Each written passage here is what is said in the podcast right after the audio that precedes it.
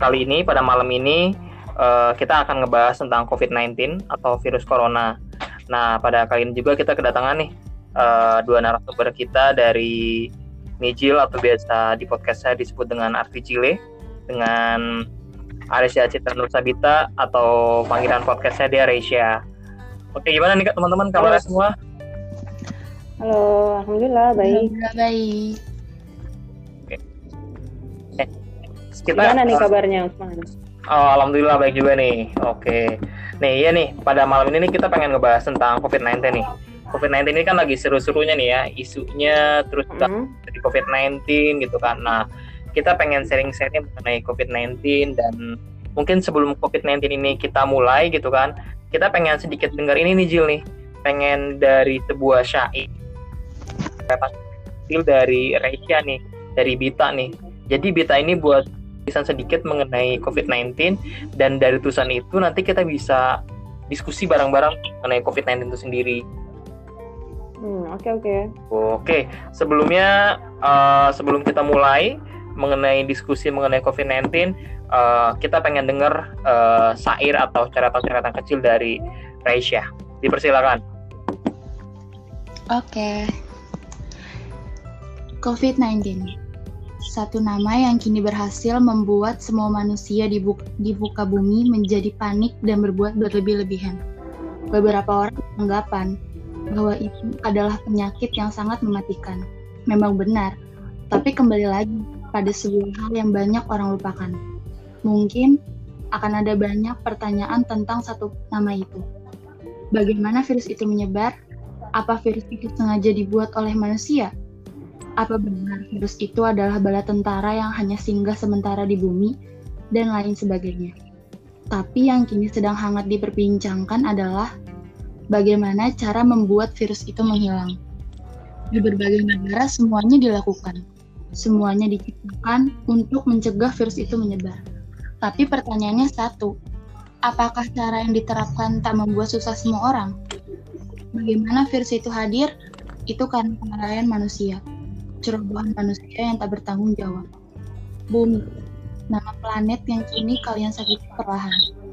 Mungkin jika bumi dapat berbicara, jika bumi dapat menulis, mungkin ia akan terus bertanya kepada kalian. Sampai kapan kalian menyakiti aku seperti ini?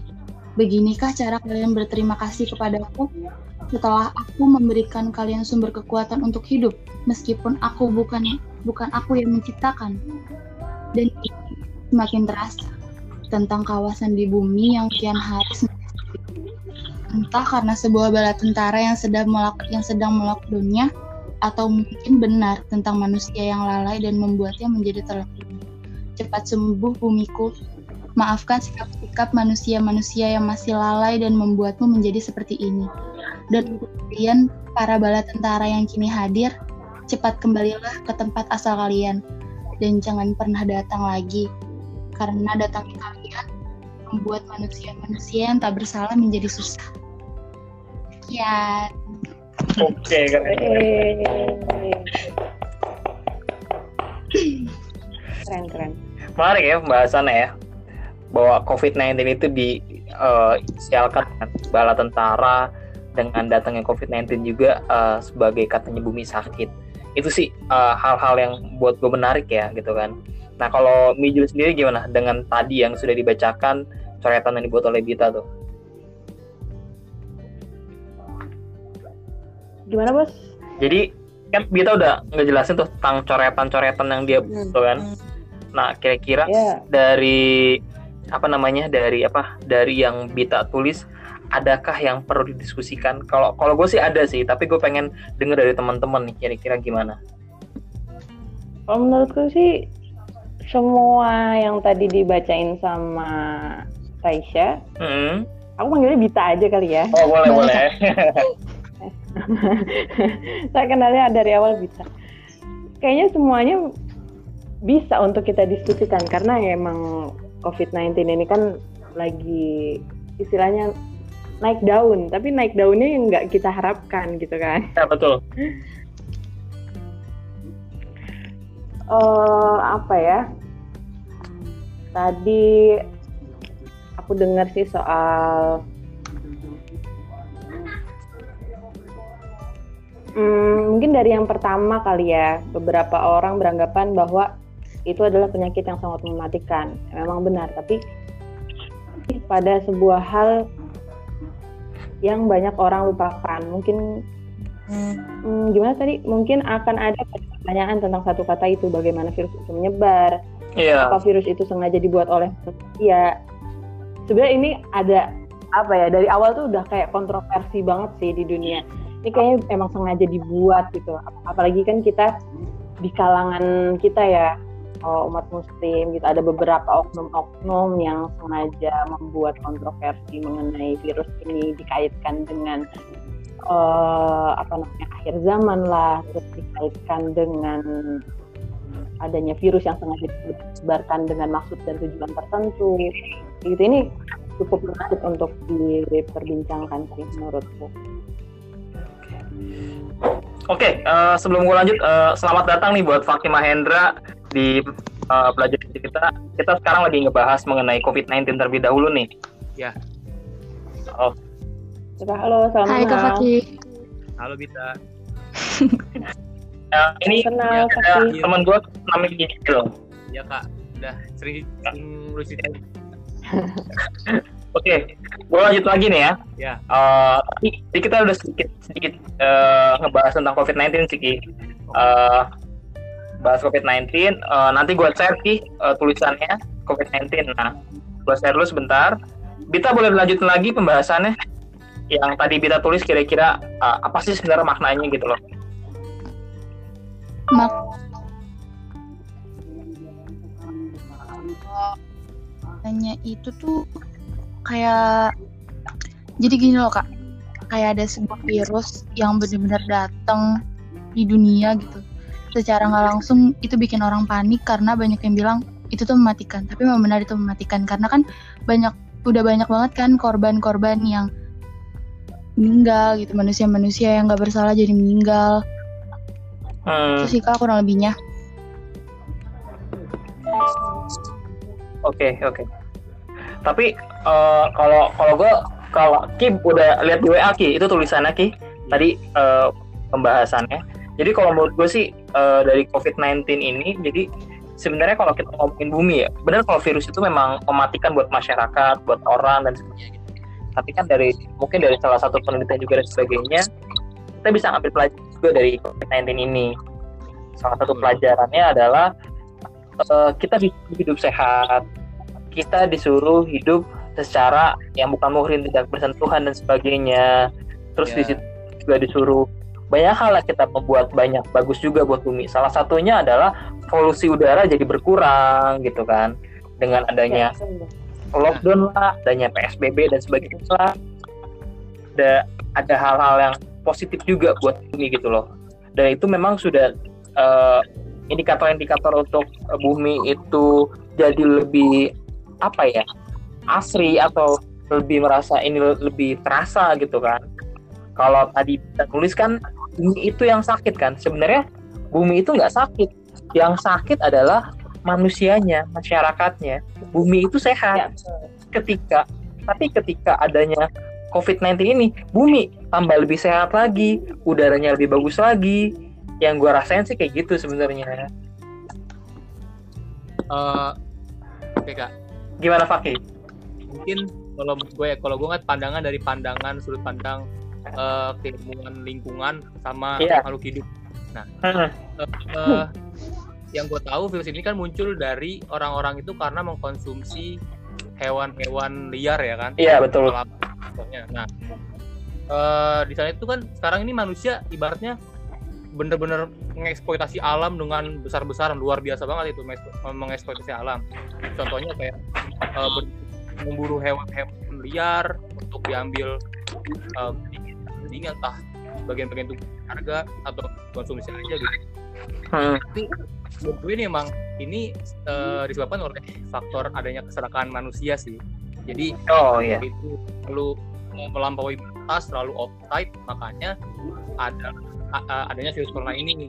Nah, eh, karena manusia itu kan eh, mengkonsumsi hewan liar tanpa memperhatikan kesehatan segala macem, tanpa adanya apa eh, patokan pollutionnya segala macam nah mungkin di situ lah jadi uh, penyebabnya itu juga di situ nah dan uh, itu tadi yang lu bilang dari uh, karena hanya itu kan tadi lockdown ini membuat bumi itu menjadi asri, uh, udara menjadi bersih, mungkin tingkat uh, berkurang, nah itu uh, itu hikmahnya. Jadi uh, artinya manusia ini udah cukup, sudah ibaratnya udah melampaui batas, sudah uh, sampai kesabarannya si bumi ini untuk merusak bumi lebih lanjut lagi gitu. Jadi makanya uh, bumi, maksudnya bumi ini ibaratnya ya, bumi ini uh, membuat imun tersendiri untuk menghilangkan itu gitu. Itu ibaratnya istilahnya kayak gitu.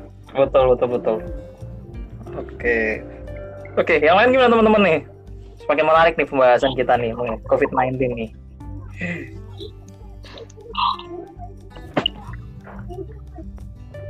Gimana Mijil? Halo? Ya, halo, halo. Gimana Jil? Kedengeran nggak sih aku ngomong? Kedengeran kok. Dengeran kak. Dengeran kak. Hmm ya aku juga setuju tuh menurut Usman sama menurut Fakih itu tentang uh, bumi ini gitu hikmah dari hikmah dari COVID-19 ini emang bumi kita menjadi lebih baik lagi ya gitu terutama dalam segi polusi di berita-berita itu di Instagram atau di TV di media sosial lainnya memberitakan Jakarta men. Jakarta itu kan kalau di pagi-pagi aja kita ngeliat ada kabut itu sebenarnya bukan kabut asli dari alam gitu. Tapi sebenarnya kabut polusi ya nggak sih? Iya betul nah tapi setelah uh, setelah adanya peristiwa ini terus kita melakukan istilahnya WFH terus di rumah aja lahan-lahan tuh Jakarta tuh mulai mulai bersih gitu udaranya mulai jernih bahkan ada yang sampai kelihatan sekitarnya gitu di daerah sampai kelihatan dari Jakarta gitu, gedung-gedungnya itu kan satu apa ya satu oh, baik untuk kita ambil gitu ya. terus yang lebih menarik lagi nih sebenarnya kita juga bisa nih ngomongin soal apa ya uh, WFH ini sendiri gitu. Hmm. Menurut kalian nih, kalian yang kuliah kah atau yang kerja kah, gitu, apa sih dampak yang bisa kalian yang kalian rasakan saat ini gitu tentang WFH ini? Oke, masuk ya kak. Oke oke siap. Ya. Ini menarik nih sudah, menarik okay, buat siap. mahasiswa. WFH ini hmm. gimana ya? Ibaratnya membuat mahasiswa itu mungkin beradaptasi lagi bisa ber, beradaptasi bisa mengikuti perkembangan zaman. Karena kan sekarang sistem kuliah online segala macam. Tugas online menggunakan platform-platform yang disediakan oleh teknologi ya kan? Seperti Google Classroom mm. seperti yang dan yang lainnya lah. Nah mungkin di uh, itu uh, sudut pandang saya dari faktor uh, gitu. Jadi mahasiswa bisa lebih lagi uh, melihat lebih luas lagi tentang teknologi yang ada. Bisa mengoperasikannya bisa menggunakannya terbiasa dengan itu. Nah itu mungkin. Itu. Kemudian bit oke oke. Apa ya ibarat dari sudut pandang uh, sosialnya itu uh, mungkin agak lebih hambat di sini sosialnya. Kayak ya, yang biasanya ketemu temen segala macem tatap muka segala macem. Dan sekarang uh, WFH ini lockdown kayak gini kan jadi nggak bisa ketemu. Nah mungkin hambatan uh, uh, uh, sosialnya gitu. Jadi mungkin ada kuncinya benar harus bisa beradaptasi untuk mahasiswa untuk siswa pelajar untuk yang bekerja juga gitu. Nah, apa ya sebenarnya gue ini juga sih kayak kasihan juga sama yang pekerja-pekerja yang di PHK itu. Kayak, betul.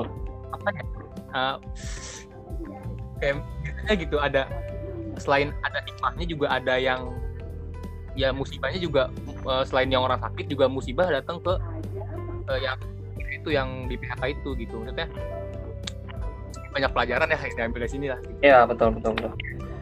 Oke. kalau Bita gimana kalau Bita? Apa tuh kak? Tadi pertanyaannya apa Mijil? Uh, gimana sih gitu? Uh, apa ya keresahan apa yang kalian alami selama WFH ini sekolah from home gitu ya school from home terus hikmah apa sih yang bisa kita ambil dari ya dari WFH ini.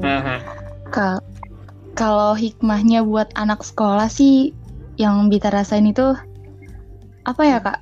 Jadi kayak lebih disuruh buat belajar mandiri juga kan.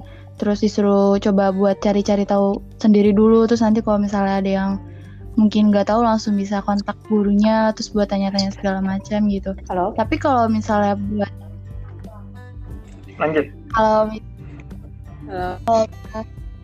kayak halo? Tapi ada enaknya juga sih kak di balik hikmahnya itu. Kayak kan tahu sendiri gitu anak sekolah itu kan paling pemasukan uangnya itu dari orang tua ujung-ujungnya uang jajan gitu buat beli kota segala macam. Kadang tuh yang nggak enaknya tuh di situ anak sekolah nggak bisa dapet duit jajan terus kadang kotanya habis karat gitu jadi susah gitu terus juga kalau belajar online kayak gini dari kemarin kebanyakan cuma dikasih materi terus nanti suruh ngerjain soal gitu. Tapi balik lagi hikmahnya yaitu jadi bisa lebih belajar mandiri lagi Oke mantap. mantap. Oke, eh eh, gue bisa ini ya. Kita tadi kan ngomongin WFA ya, sekaligus kita masih ngomongin COVID-19 nih. Kalau gue pribadi ya, Ya. COVID-19 dan WFA ini kita bisa melihat dari kasus dari COVID-19 ini kita bisa melihat manusia menjadi dua. Yang satu kita bisa melihat manusia itu dari segi yang COVID-19. Kalau misalkan di warganya itu misalkan ada yang meninggal gara-gara COVID-19, terus diblokade dan sebagainya, itu ketahuan banget tuh ciri-cirinya kegelisahan, ketakutannya terasa terlihat gitu kan. Jadi terlihatlah sifat-sifat sifat-sifat asli dari masyarakat tersebut seperti apa dan bagaimananya. Tapi di sisi lain, ketika di COVID-19 ini ada, ada yang namanya kepedulian sosialnya, tingkat kepekaan sosial terlihat gitu loh. Jadi eh, bagaimana supaya eh, COVID-19 tidak menyebar terlalu eh, luas dan sebagainya. Eh, dan ternyata harus WFA dan ternyata harus di PSBB atau lockdown gitu kan. Banyak yang mereka tergerak hatinya baik itu dengan adanya galangan-galangan dana sosial, baik itu memberikan misalkan beras atau ngasih masker atau apa, ini kelihatan di masyarakat gitu kan. Jadi jiwa dari gotong royong masyarakat Indonesia ini terlihat lagi kembali gitu. Tapi kalau kita lihat dari WFA tadi dari seorang pelajar, dari orang seorang mahasiswa, WFA maupun kerja di rumah bagi mahasiswa, pelajar maupun pekerja, banyak plus minusnya sih. Plus minusnya itu tadi kita sudah disiapkan eh, kita sudah masuk industri 4.0 tapi pada faktanya masih banyak ketinggalan. Secara teknologi secara apa ya dunia dunia digital kita masih tertinggal gitu. Nah ini peran dari pemerintah maupun dari pemeran dari mungkin sekarang mahasiswa menciptakan suatu hal suatu hal yang bisa apa ya ke depannya itu bisa lebih baik sih kalau menurut gua. Kayak gitu. Itu menarik tuh soal soal apa sih namanya sekolah di rumah. Itu tuh pemberlakuan sekolah di rumah itu hmm? seluruh Indonesia atau hanya wilayah Jakarta aja ya? Lupa aku bingung. Nah, iya tuh gimana tuh? Kalau ini ya, Hmm? Kak, tahu gua yang anak sekolah coba yang sekolah Hmm? rumah ini agak rancu, agak rancu Iya. karena kita nggak bisa meratakan semua wilayah gitu. Karena Oh, ah, gimana jadi- ya? nggak semua wilayah itu sekolah di Eh, rumah kita ya selama itu bisa berjuang sih bisa kayak gitu.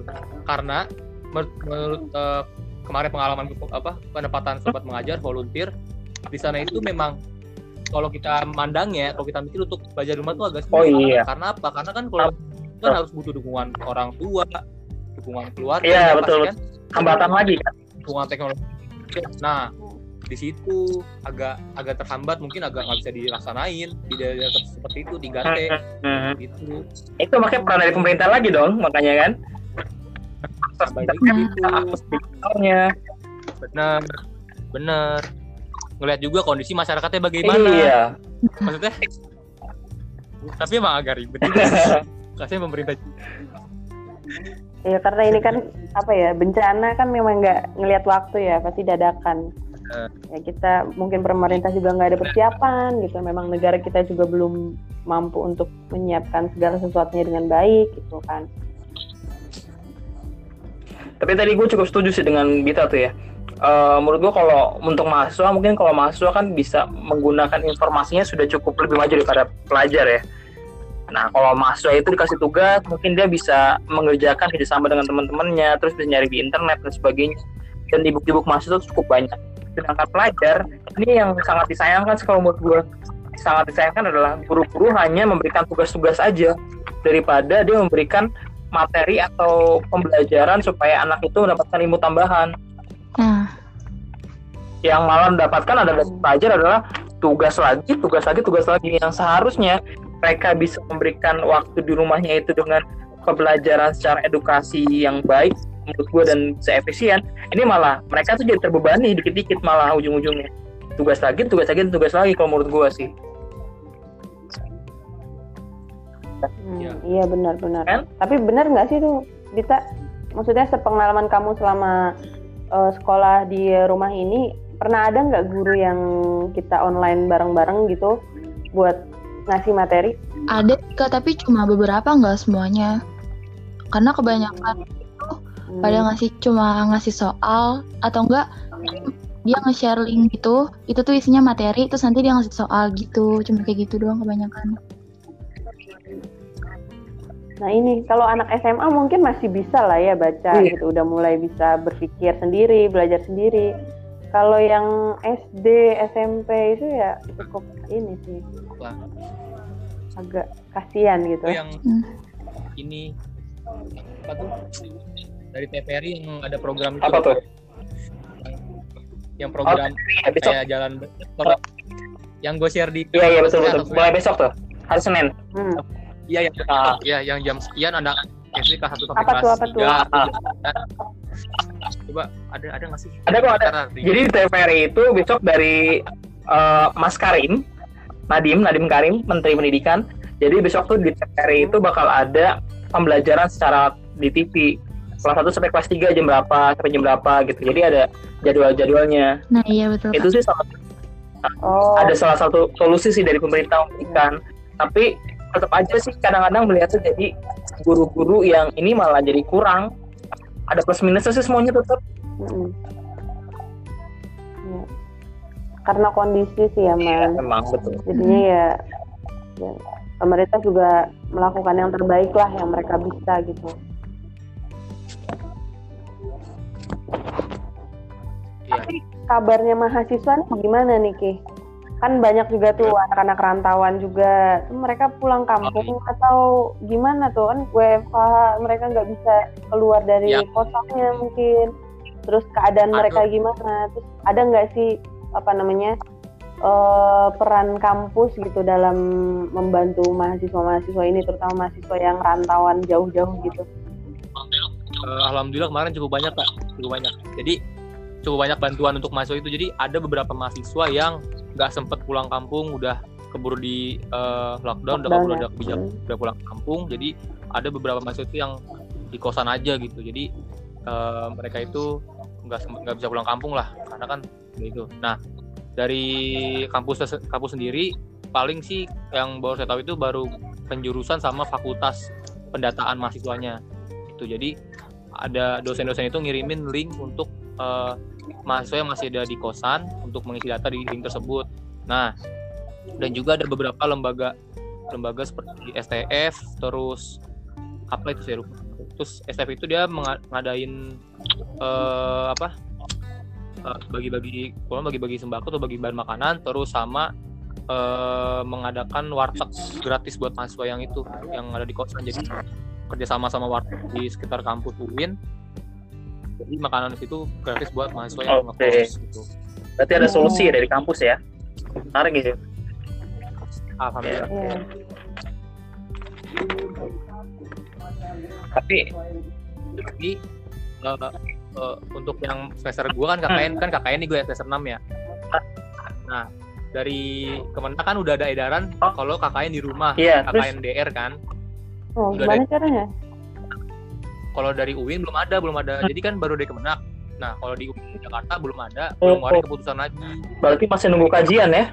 dari Oke. nunggu kajian bener jadi kayak masih ingat lagi kayak masih memprediksi lagi bagaimana nanti lapangan ke depan terus bagaimana kondisinya kalau misalnya memungkinkan kemungkinan dia di rumah nanti bulan Agustus eh, KKN-nya entah itu main sosialisasi keluarga atau bagi-bagi makan Aduh, berarti drastis semua ya perubahan-perubahan plan yang sudah ada ya. bener Iya. Berpengaruh banget ya. jadi nah itu pergerakan pun jadi kayak berubah drastis entah berubah tapi satu menyikapi sih mahasiswa entah eh, kalau mahasiswa menyikapi ini terhambat ya ada mungkin beberapa. Kalau misalnya mahasiswa ini ada yang menyikapi ini ada eh, perubahan drastis yang harus kita jalani kita harus adaptasi gitu.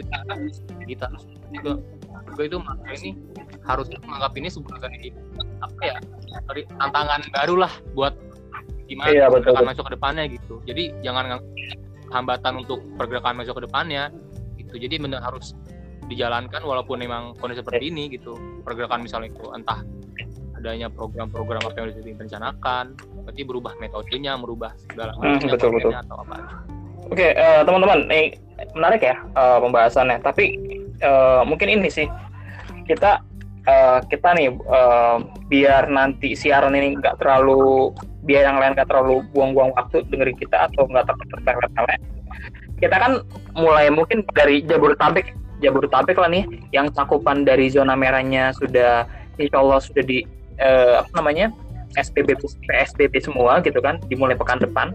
Nah, terus misalkan nih PSBB sudah dilakukan secara semua, terus masyarakatnya taat dan apa namanya eh, semua fasilitas yang mengenai COVID-19 sudah disediakan oleh pemerintah. PSBB berjalan lancar, masyarakatnya taat.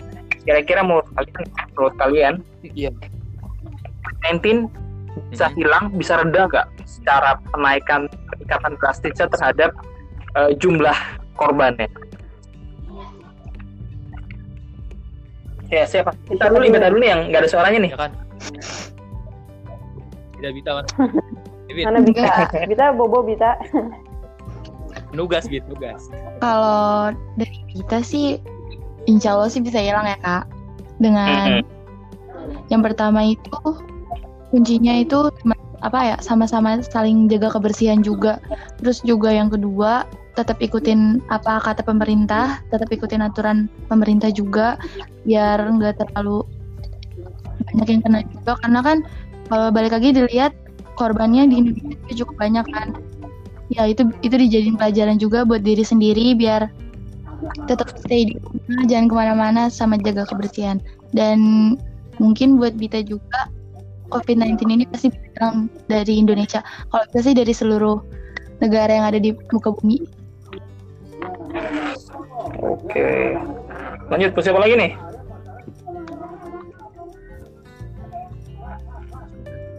Ayo, oke. Oke, coba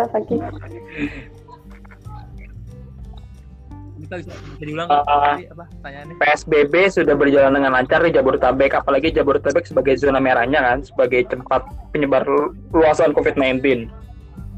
PSBB berjalan gitu kan, Ya. terus masyarakat taat. Kira-kira dari PSBB dengan masyarakat taat, kira-kira setelah kita bersama, kira-kira COVID-19 bisa reda dan bisa hilang nggak?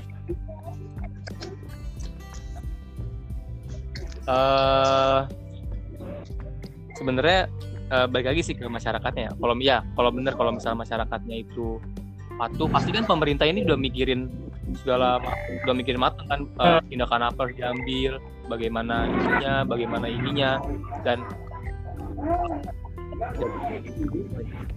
gitu. Nah, kan tinggal matuhin, tinggal ngejalanin entah hasilnya itu bagaimana, Iya. itu kan wallahu alam kan. Nah. Itu kan ikhtiar manusia kayak gitu nah kalau misalnya em, kalau masyarakat itu tuh sama apa kebijakan itu ya insya Allah bisa karena gimana ya? Eh, ma- kalau misalnya pemerintah ternyata udah baik dan masyarakat baik ya hasilnya Oke, oke. Mijil, Iya, pastilah kalau kita semua bergotong royong kerjasama untuk apa ya ini kan musuh bersama ibaratnya ya. Musuh tapi nggak kelihatan gitu. Jadi kan agak susah memeranginya. Kalau kita kompak bareng-bareng masyarakatnya nurut pemerintahnya juga apa ya eh, berusaha untuk menyelesaikan masalah ini dengan baik, tim medis juga kita dukung gitu dengan berbagai cara lah yang kita bisa gitu. Kalau nggak bisa, kalau apa namanya nggak bisa dengan hal yang besar, ya kita lakukan dengan hal yang kecil. Contohnya ya di, di rumah, gitu. rumah aja gitu. Kadang kan ini menjadi salah satu kesempatan untuk kita buat kebahan di rumah ya nggak sih buat males-malesan ya nggak males juga sih tapi apa ya kadang kadang aku nih agak resahnya itu sama orang-orang yang kayak demen banget nongkrong gitu. Bukannya aku nggak suka nongkrong aku juga suka nongkrong. Tapi kan ya lihat si keadaan kita sekarang kayak yeah. gini aduh udah lewat nih. Maaf ya kalau nah itu kan apa ya? Boyo rebahan lah sebentar gitu. Emang nggak bisa apa. Kan kalau misalnya kita nih serentak serentak di rumah aja dan yang di luar itu yang memang berkewajiban untuk melaksanakan tugasnya gitu dalam uh, mengurangi dan memberantas COVID-19 ini, insya Allah bisa kok kita cepat gitu. Oke, amin, amin, amin, siap, siap.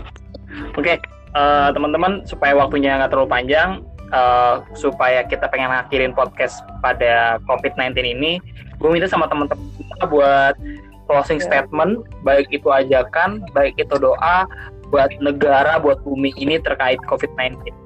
Uh, eh, tadi karena Bita mulai duluan, sekarang mungkin dari Faki kali ya, Faki, Mijil, dan Bita untuk closing, buat closing statement aja Ki. nih. Buat closing statement mengenai doa atau harapan buat COVID-19 ini. Gitu.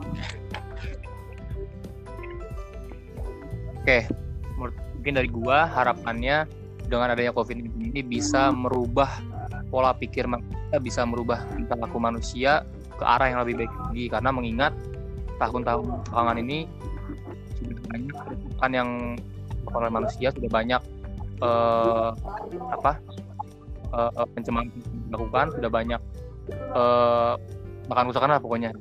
Jadi menurut harapan gue uh, manusia ini bisa mengambil pelajaran dari peristiwa ini uh, lagi gitu kan uh, doanya semoga dengan adanya COVID-19 ini dengan adanya musibah ini uh, kita uh, bisa uh, sabar terus bisa mengambil pelajaran dari peristiwa ini dan semoga bisa uh, reda juga dari uh, Amin. ini.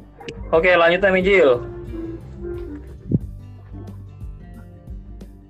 Yo, hmm, buat semua teman-teman, bro, sis, abang, ade, tante, om, bapak-bapak, ibu-ibu semuanya, seluruh masyarakat yang ada di Indonesia, yuk kita bantu pemerintah, bantu tim medis, bantu dokter gitu untuk memerangi, mengurangi penyebaran COVID-19 ini dengan melakukan apa pun yang kita bisa seminimal, seminimal mungkin ya kita diem di rumah dulu kalau nggak perlu-perlu aman.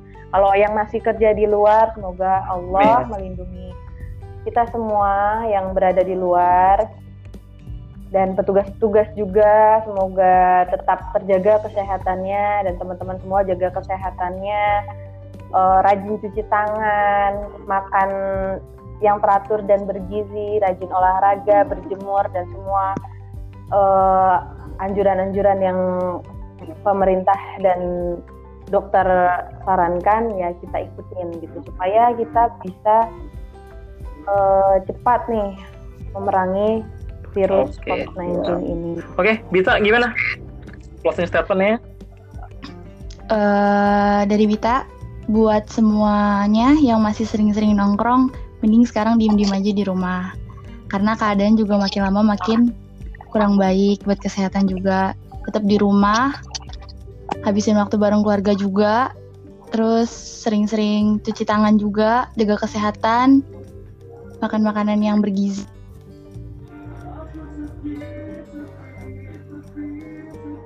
Oke.